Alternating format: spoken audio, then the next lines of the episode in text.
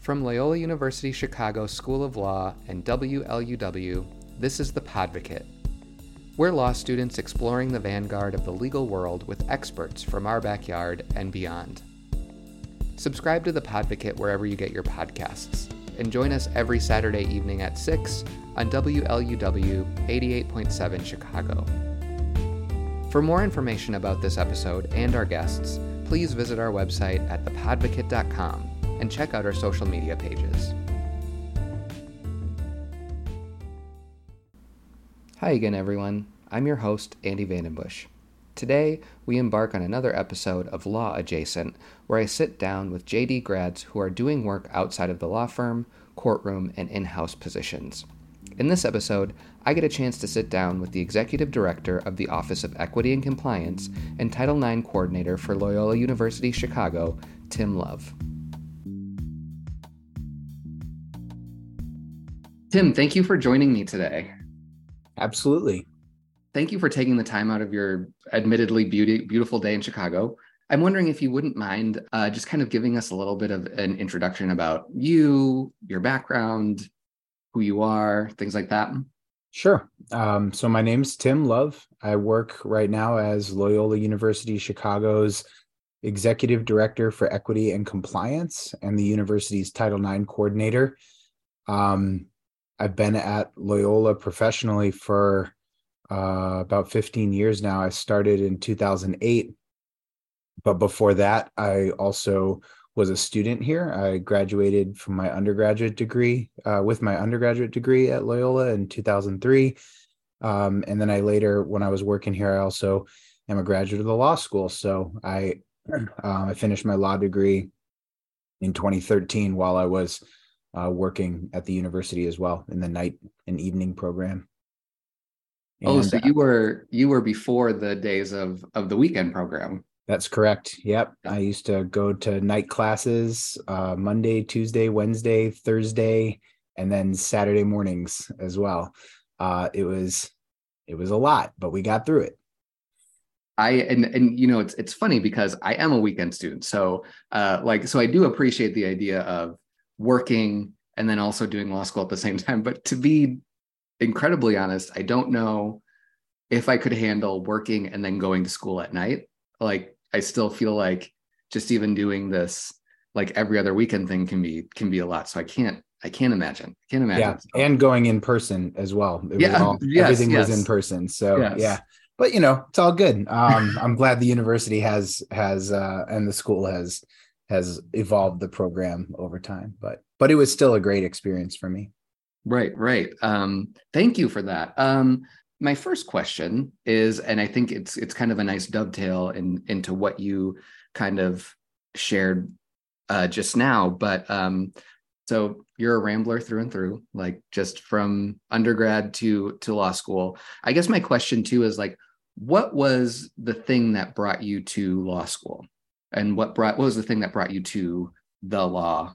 Sure. Um, so actually in the in between time between 2003 and 2008 while i was gone from loyola and even then i, I actually wasn't because my my first job after i graduated uh, in 2003 was to go and work at the rome center campus. So i was even working at loyola then but that doesn't really count because that was like that was like a a great introductory job, but it was more fun than anything um, for a year out at the Rome Center as what was called at the time a student life assistant, which isn't a job that they have anymore.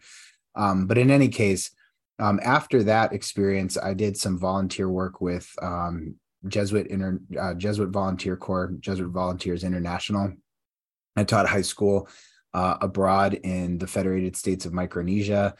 I was very much on a journey of trying to figure out, you know, what I wanted to be when I grew up. Still, um, I had majored in Italian and international studies at Loyola, and um, my uh, my interests were always I was always really just big on education and I loved I loved school and I loved my college experience, but I wasn't really sure how to plug it in. So I thought about, you know, working at Loyola. I worked at the Rome Center, like I mentioned. Then I I tried teaching through this volunteer program to see what teaching was like. I was also exploring whether or not I might be interested in, in joining the Jesuits at the time, which is crazy for me to think about now, but that was on my mind at the time. Um, and um, after that experience, I, I came back to the United States and needed a place to land and i i ended up at uh, randomly working at texas state university in san marcos texas which is near to where my family lives in san antonio. And so it was uh, a job that i was wholly unqualified for at the time. Uh, i was a coordinator of risk management for the greek system for fraternities and sororities. And i mean i, I had been interested in working in, in the university environment um, I wanted, I was, I was intrigued by non-faculty, kind of the more administrative jobs that were student-facing, student support jobs. I didn't know at the time that there was a whole career path for student called student affairs that you could pursue. Um, but I kind of lucked my way into this job uh, and loved it. Um, loved it so much that I uh, you know, in talking with a, a, then mentor at at that school, um, realized I I could and probably should uh, go get more education so I could do that job better. Um, and so I was introduced to the Student Affairs and Higher Education program at Colorado State University, uh, which I took, and I got my master's in Student Affairs and Higher Education in 2008. While I was at Colorado State, studying, I was also uh, working in the residence, kind of like a residence life program. They call it apartment life. It was for graduate students and it had a very big focus on international students. Um, so it was really international, intercultural, intergenerational community of, of residents who lived in the specific kind of housing that they offer at Colorado State. It was a great experience. Um, and I got a chance over two years to kind of dabble in all the different areas of student affairs. So I was looking at, you know, activities and um, uh, residence life, uh, student advising, academic advising, um, you know, campus recreation, like all, all the international stuff, study abroad stuff. In my second year of my graduate program, I took a class called uh, Higher Education, uh, Legal Aspects of Higher Education and that was the class that blew my mind. I mean, the higher ed program was great. I, I really loved, you know, everything about my experience at Colorado State. It was a tremendous experience. Learned a lot about myself. Learned about a lot about broadening my my view of what the college experience looks like through different lenses and different identities, and um, just behind the scenes about how an institution is run. But it was that legal class that really uh, really turned me on to kind of the the high stakes sort of legal dimension of running a university, all the risk involved, the, the base, very basics. It was like an intro survey course to law. So I learned a little bit about contracts, a little bit about torts, a little bit about uh, constitutional law and civil rights law and things like that. Uh, and it was, um, you know, it was fascinating and really academically challenging so i and i had over time realized that i think the area for me in in working as a university administrator was going to be not with you know the helping students kind of host concerts or programs and not kind of in some of the other university offerings residential experiences et cetera but rather in the realm of when students are in crisis or when students are in a disciplinary situation and the stakes are high and they're going through a dark period where either they've made a mistake or they've experienced something at someone else's hand that has caused them harm or they're struggling and they're still trying to achieve their educational goals but they're trying to do so with this new added barrier of whatever it is that happened to them or that they did to themselves. Um, and you know that had a, has an element of safety in it. It has an element of support. Um, it has an element of understanding what the university's legal and ethical obligations should look like for all of our students. Uh, and that just felt like something that that called me. Uh, it was an area that, uh, that i was most intrigued by. So um, following my my master's experience, I got the I had the great opportunity. I moved back to Chicago um, for a relationship. At the time, it would later become my my current wife and partner. Um, but I moved back uh, to. I knew I wanted to be in the Chicago area. Um, I you know connected with some old contacts at Loyola, and there was a particular position that was interesting to me in the student conduct office. Uh, they wanted to create a restorative justice program to complement the existing sort of basic conduct stuff. At the time, the office was actually called the Office of Student Judicial Affairs, if that gives you a sense of kind of how times have changed. So I um I was fortunate to be able to land that job, but I came back to Loyola initially to go to law school to build on that one class that I took when I was in a master's program and I wanted to you know do my law program so i i had gotten into loyola uh to attend and i moved here with the plan of attending at loyola and maybe getting a part-time job in the university somewhere as it turns out i i lucked into this unique opportunity to to start working full-time for the conduct office um, and to offer some of what I had learned at Colorado State, where they have a very robust restorative justice program that was very much sort of up and coming and cutting edge at the time. So um, I was able to bring that to Loyola. And I ended up deferring my admission to law school for a year because I didn't feel like it would be fair to try and do both a new job and law school in the evening all at the at the same time. I wanted to be able to get my feet under me first. So um, so I started working in the conduct office. We made a lot of changes. Uh, I got myself established as an employee at Loyola, and as soon as I could, the next year in 20 uh, 2009, I started law school um, with the goal. And, and I wasn't sure, uh, honestly, I wasn't sure when I went into law school whether I would come out and want to be a lawyer and, and practice law in an area like higher education law, maybe working for a, a firm or, or as inside counsel or something like that, where I would use my educational background and my student affairs background um, to apply it to the practice of law, or if I would kind of do it the other way around, where I would continue as an administrator, but then use and apply my legal education to the administration work. Um, it took, you know, as I went through four years of law school, uh, and then even a few years after, I was still exploring that question. Uh, but ultimately, I've uh, I've pretty well settled on the fact that I am I am a student affairs administrator at heart. I'm a university administrator at heart. I really uh, feel very honored to have the role that I do and to be able to walk with students through some of the darkest experiences that they encounter. Um, and I feel like the university environment offers uh, flexibility that the and, and kind of a, yeah flexibility and collaboration in a way that the legal systems uh, don't always offer. They can be somewhat inflexible and are always adversarial. Um, and so, you know, the, the environment of working in, in as an administrator and applying that legal education, though, to help me make sure that I'm doing the institution right and and doing right by the students as well.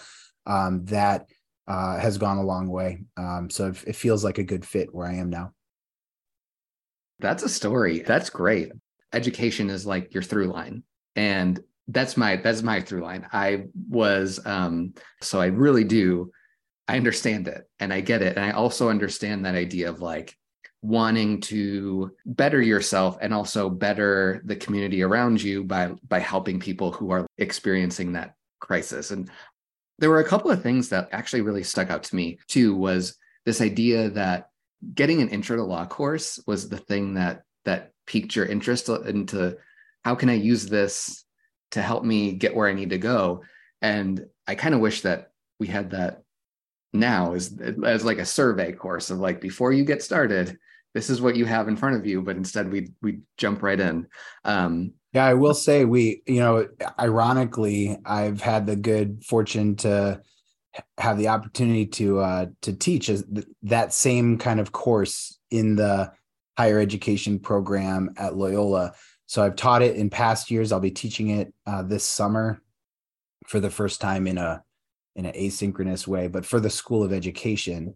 And then I've also taught a similar version of that course, which is kind of a survey course of higher education law the context of how all those different laws that you take a full class on in in law school but how do each of them we spent about a week on kind of each one's application in the unique context of higher education administration and uh, in that world. Because higher ed law is kind of like a, a little mini world of law. It's just a, you know it's it's got it's got elements of you know think about it it's got intellectual property from from from faculty and the research that they do. It's got uh, student disciplinary stuff that can be quasi criminal in in nature. There's due process there's constitutional law um, there's contracts there's torts and negligence and you know so all of that has an application in the world of higher education administration.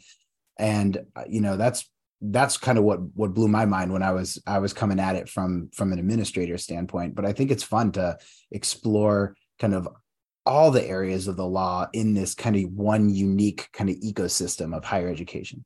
And that's interesting too, because I would almost argue that there are a lot of people that go into law school being like, this is what my family has done. This is this is like in my blood. We just we're we're supposed to be lawyers or or whatever it is.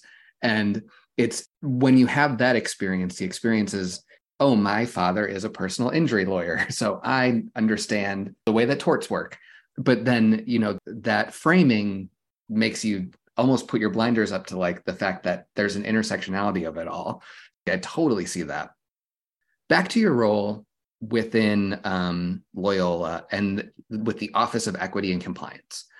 Would you be able to give some sort of like short or it doesn't even need to be short but some sort of like elevator pitch or explanation of like what's the work and the mission of what happens in the office of, of equity and compliance? Sure.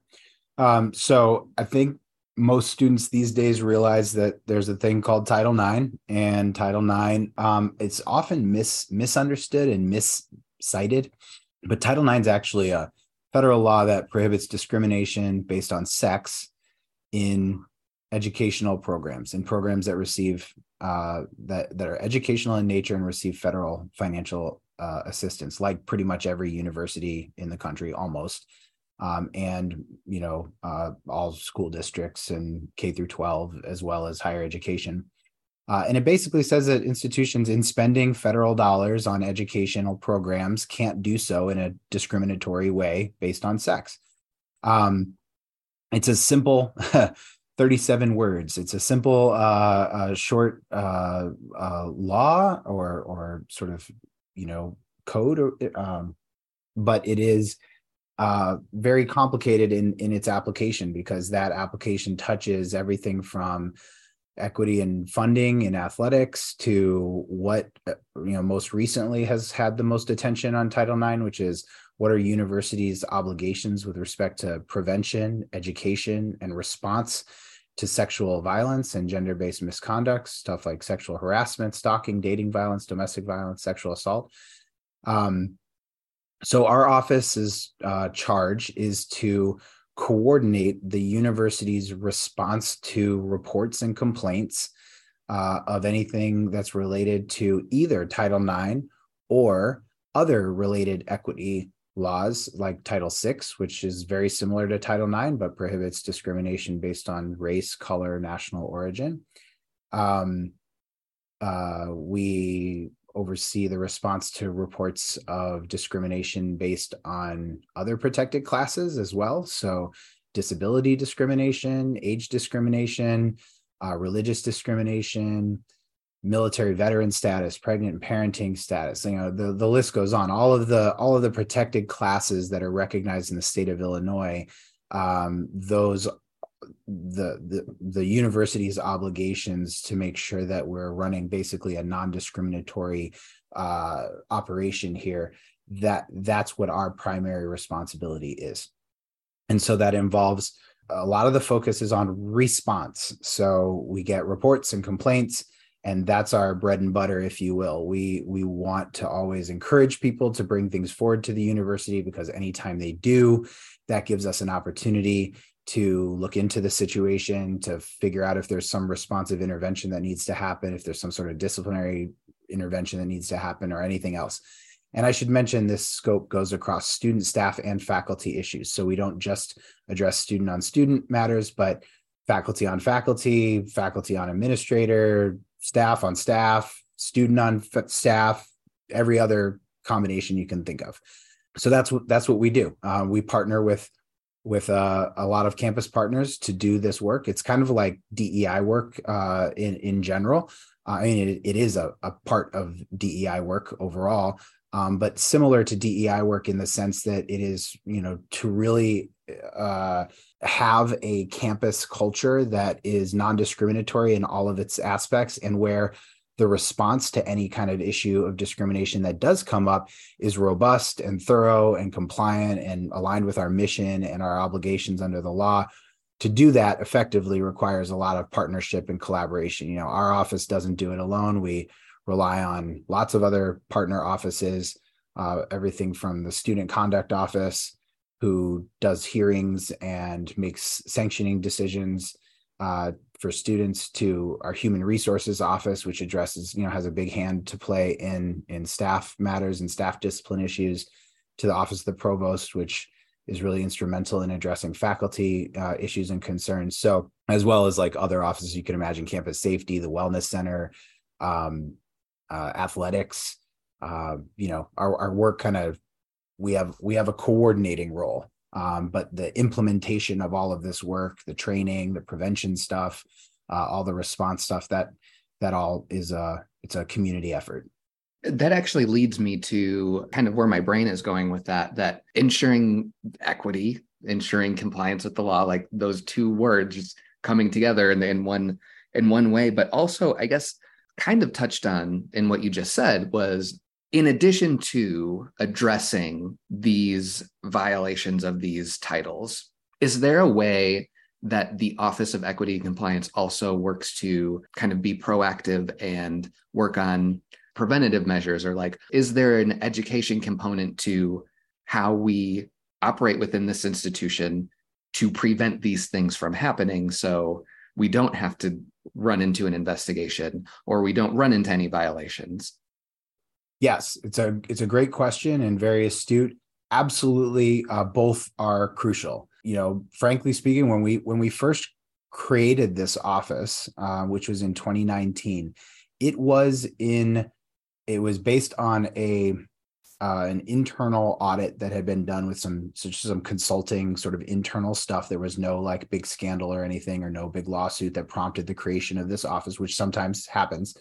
Um, but internally, upon review of of different cases and things that have been reported to the institution and what were what was the institution doing with those uh, matters there was a, a, recognition that we could improve the efficiency and the and the consistency with which we're kind of addressing and and, and turning over reports by it, by centralizing the function into one area.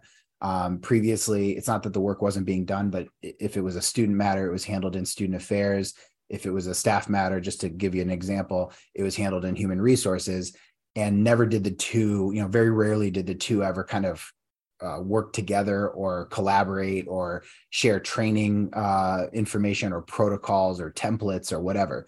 So the input was and the and the motivation was around response to reports responding to reports, responding to complaints. And so we launched the office in 2019. Um, it was a it was a an initiative that was that was led and sponsored by the previous president, Dr. Rooney. Um, so we sort of talked about it in 2018, stood it up officially, and I took on this new role in 2019. Spent the better part of that year sort of building the office, hiring staff, uh, getting a physical office location. We worked out of closets for uh, for a year, not not exaggerating. It was it was kind of strange, um, but you know we we came together, and and our first goal was building a, a policy framework that would sort of capture all of these different equity based laws and obligations meet or exceed those minimum federal standards as well as state level standards for what our response needed to look like but then also plug together the pre-existing policies. So things like the faculty handbook uh, and the student code of conduct which is called the community standards. So we had to we had to figure out how to kind of weave together all of these policy disparate policies into one comprehensive policy that would be kind of our guiding framework for responding to reports. How are we going to do reports? We also created a new database to uh, centrally receive and track all of those cases in one place.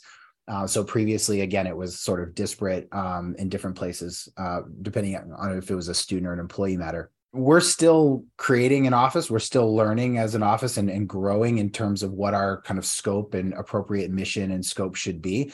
Uh, I will say it's unquestionable that there needs to be prevention and education as part of the overall mission of this office.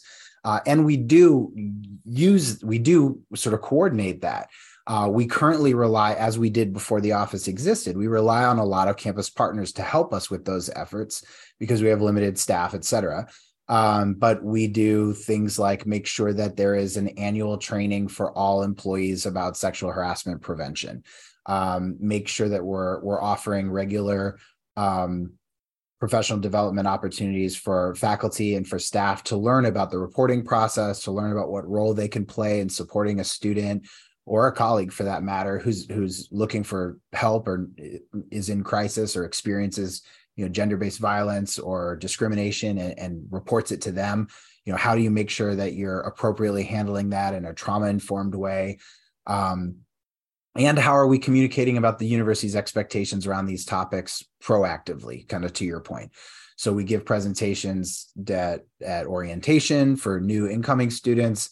Um, we give presentations to new incoming faculty as well.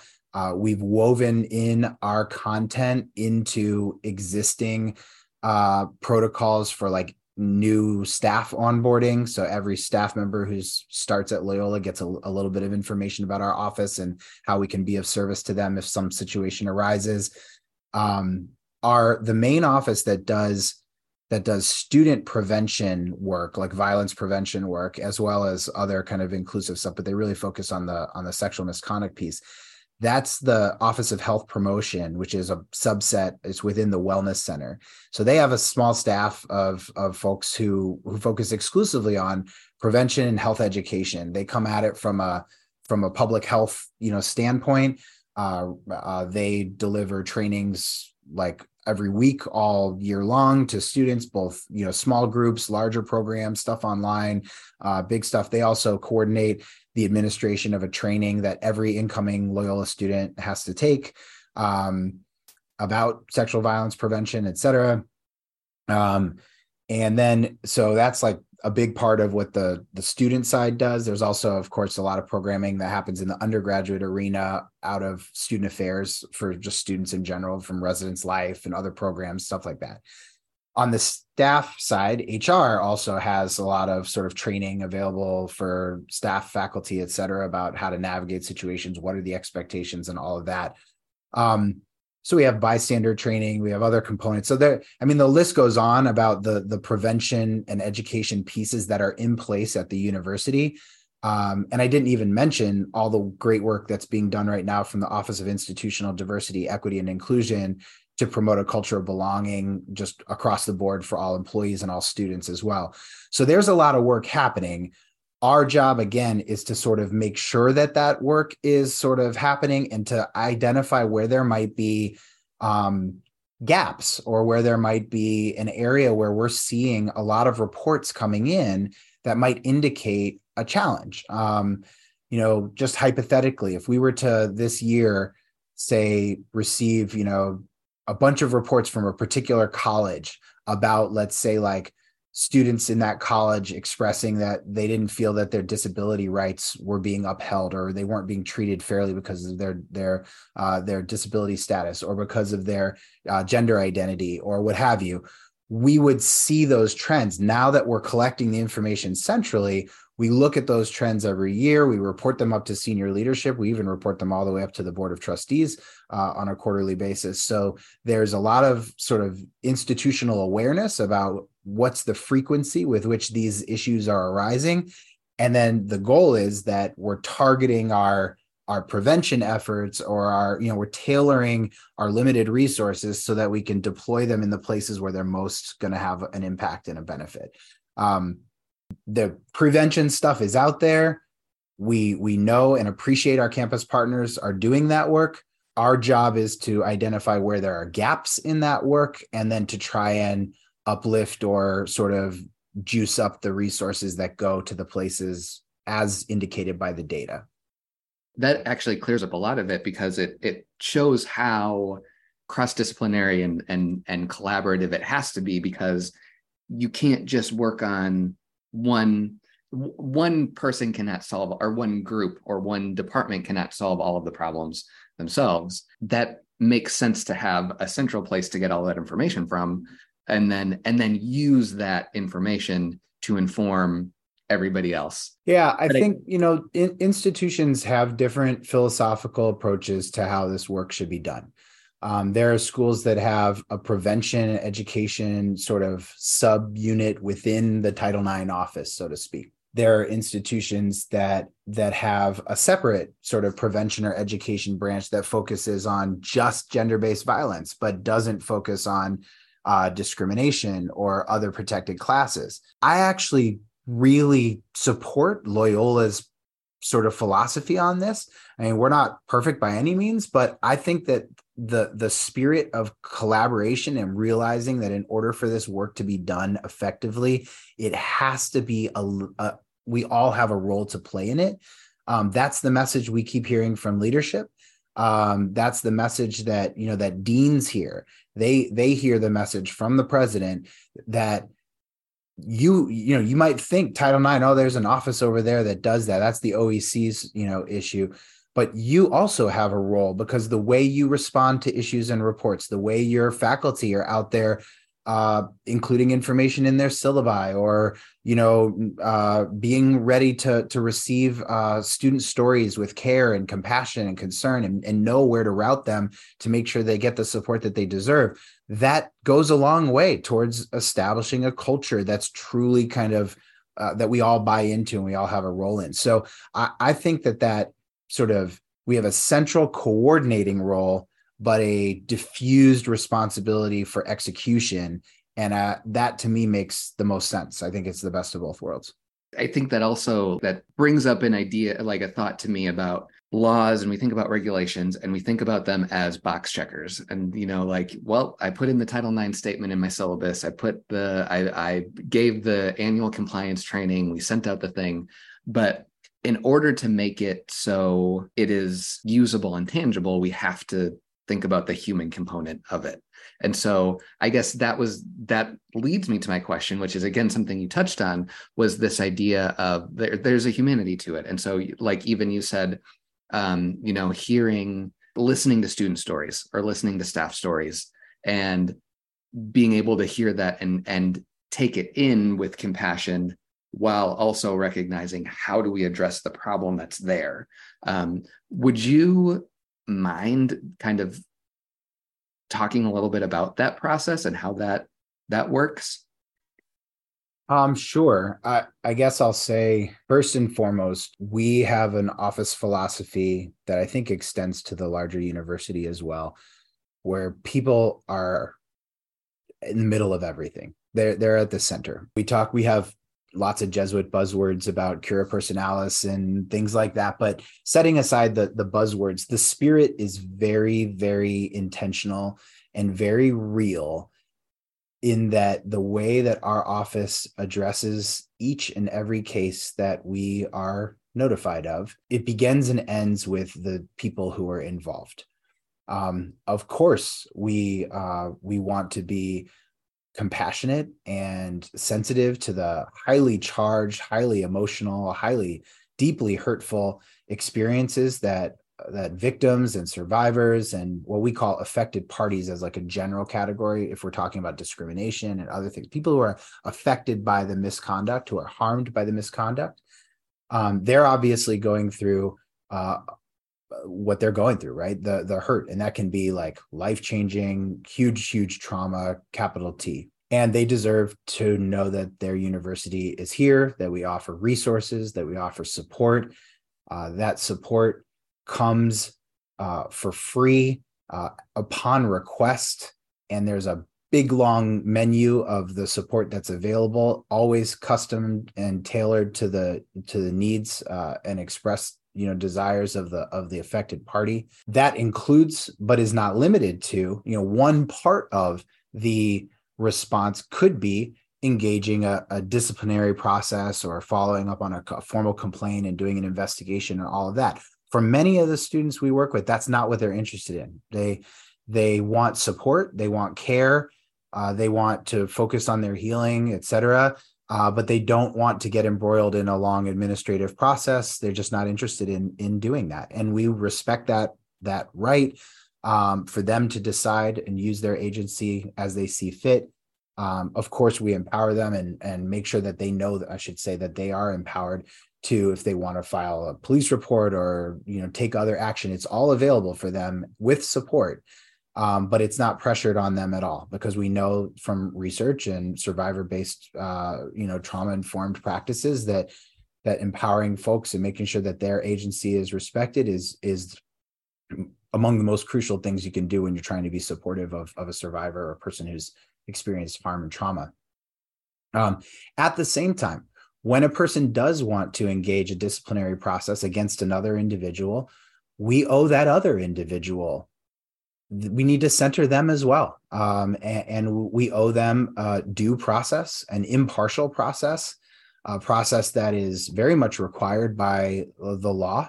Uh, Title IX, as well as you know other laws, require very specific, uh, explicit, very sometimes like hyper kind of minutia um, uh, procedures to be followed to make sure that the those individuals are that there's no prejudice, there's no uh, jumping to conclusions uh, and starting to treat people uh, as if they are, uh, you know, have been found guilty or found what we call responsible before they've actually had due process and the opportunity to, you know, share their perspective and look at the evidence and all of that. So, um, you know, uh, I think our our process is.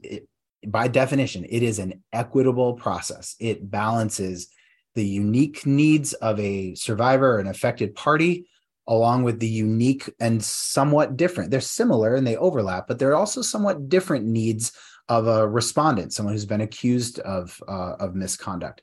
But both of them are humans. Both of them deserve dignity and respect and a process that hears them. And at the end of the day in like 100 out of 100 of our cases there's not going to be both parties are not going to be satisfied at the outcome. Um, because they are by definition they are kind of adversarial. It's it's we try to make it non-adversarial and keep it as administrative and collaborative as process as possible but you can't have a collaborative process between a person who's been accused of sexual assault and a person who has experienced sexual assault. Of course not.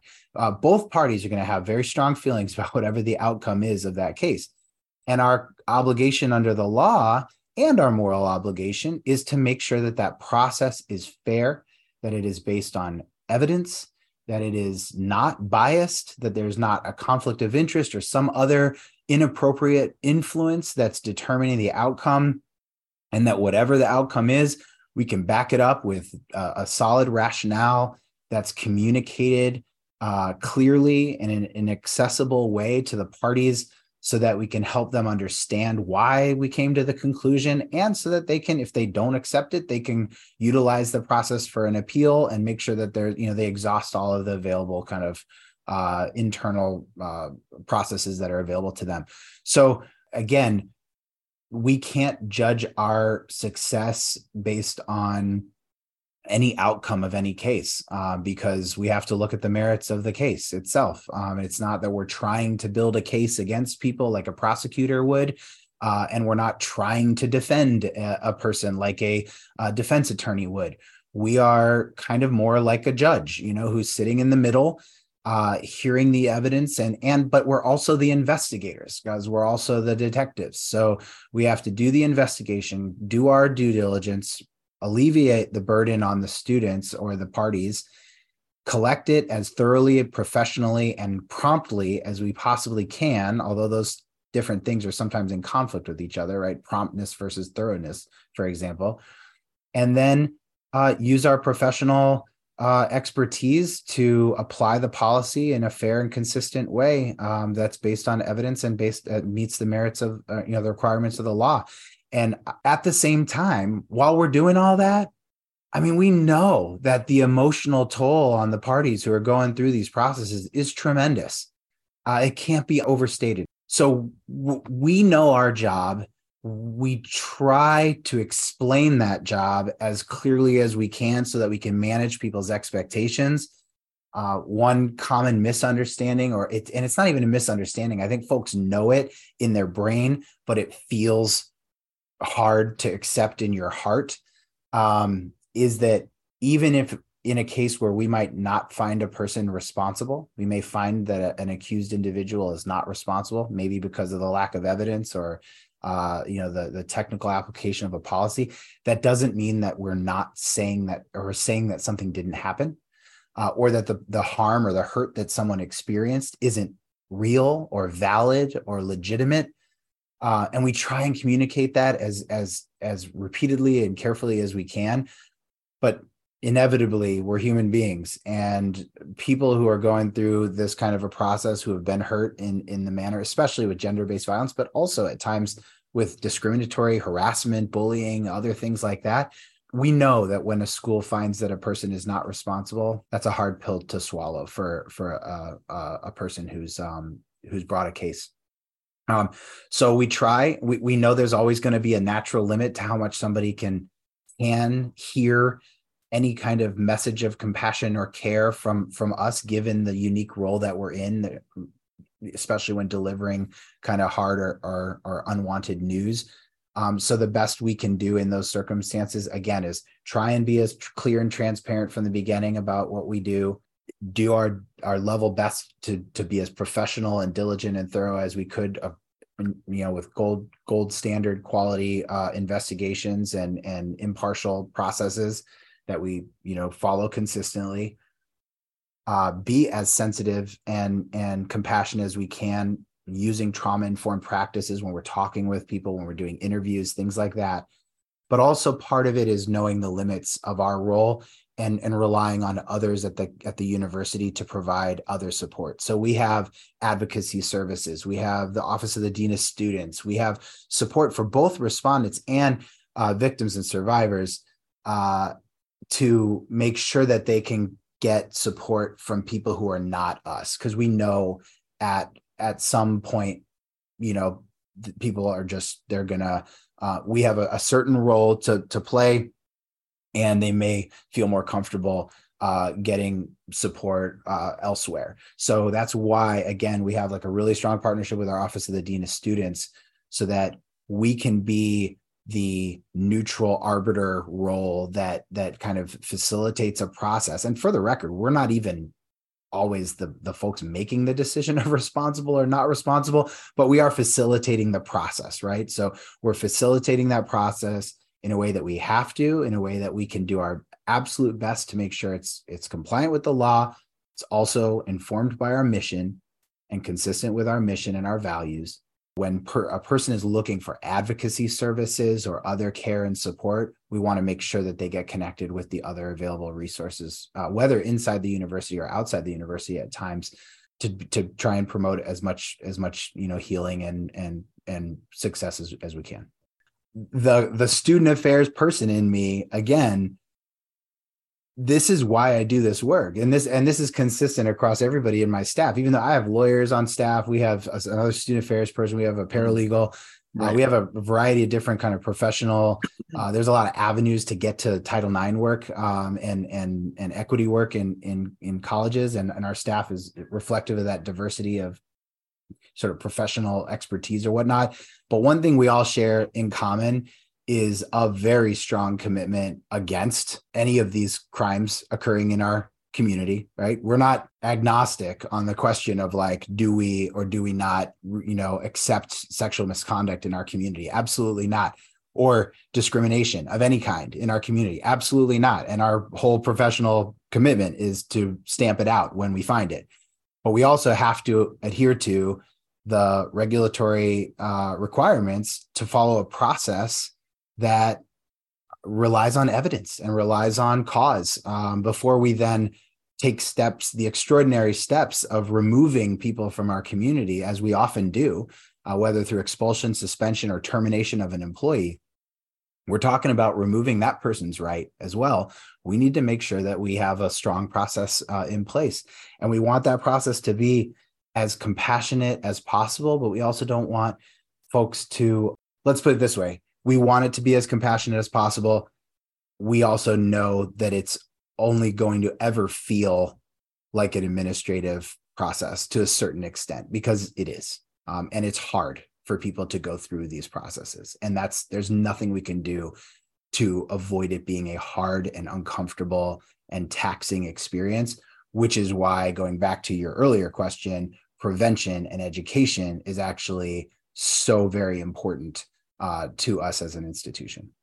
What I was going to say was I just have so much I want to follow up on, and we don't have the time to do it because um, I, I, you know, I think one of the things that we often forget, and I think this is exactly the point that you're making, is that when we look at administrative tasks and we look at administrative services, they are very stuffy, or we think that they're stuffy, and we think that there's there's no personality attached to it. We believe that you know it's just the system running its spinning its cogs and and things are moving the way that it's intended to but there's there's so much more to that. And so i yeah i could just keep i could keep going on that one. But i think uh, one question i do want to ask you before we before we cut is um, how in your day do you still attach yourself to the legal studies that you that you learned? I mean you you talk a lot about providing due process. You talk a lot about doing doing the research and doing doing things that way. Um, like what other legal skills are you using in your day and and your team using every day? Sure. Yeah i i think um well i'll say there's a lot of writing involved in this job um, uh, from policy writing and amending to uh, the written work that our investigators do. I don't actually conduct investigations, nor do I uh, facilitate hearings because I'm not not able to as a Title IX coordinator. I have to be kind of outside of those specific processes. Um, but our our investigators, uh, some of them are attorneys, are using their writing skills uh, a lot. You know, some of our investigative reports they'll they'll be 200 pages plus in length, um, and that's you know it's not all that that includes appendices and transcripts of interviews and whatever but it's a very very uh, formal process and it and it it dem- that's what the law requires these days and so that requires a high attention to detail and understanding that like words uh, word choice really matters and it's very important the distinction between can and and should or may or must and things like that so um, and the and the ability to to reason and write your rationale uh, your analysis. I mean, we follow an IRAC like basic model, if that sort of tells you anything. I mean, that's straight out of legal writing. But then aside, you know, again, policy writing, uh, review of policies. Uh, we also have, you know, anytime there's a, a statutory legislative development that happens that might impact our work, we need to analyze it and review it. Uh, we do not, you know, we don't serve. I'm not a attorney for the university. Um, I have there's general counsel that does that. I do not represent the university in a legal capacity, but certainly every bit of the work that I do is kind of quasi legal in nature.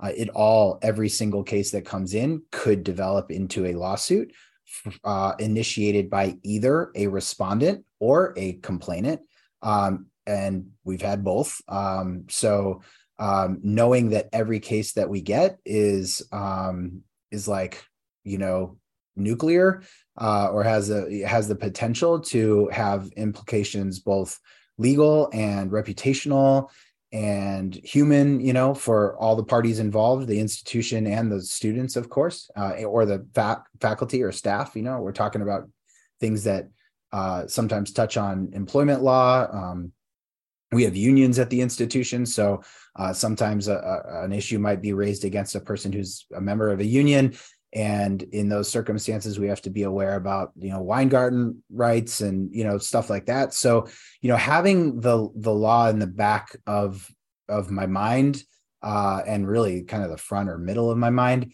at all times is I think it's essential for someone to be successful in a role like this at any institution.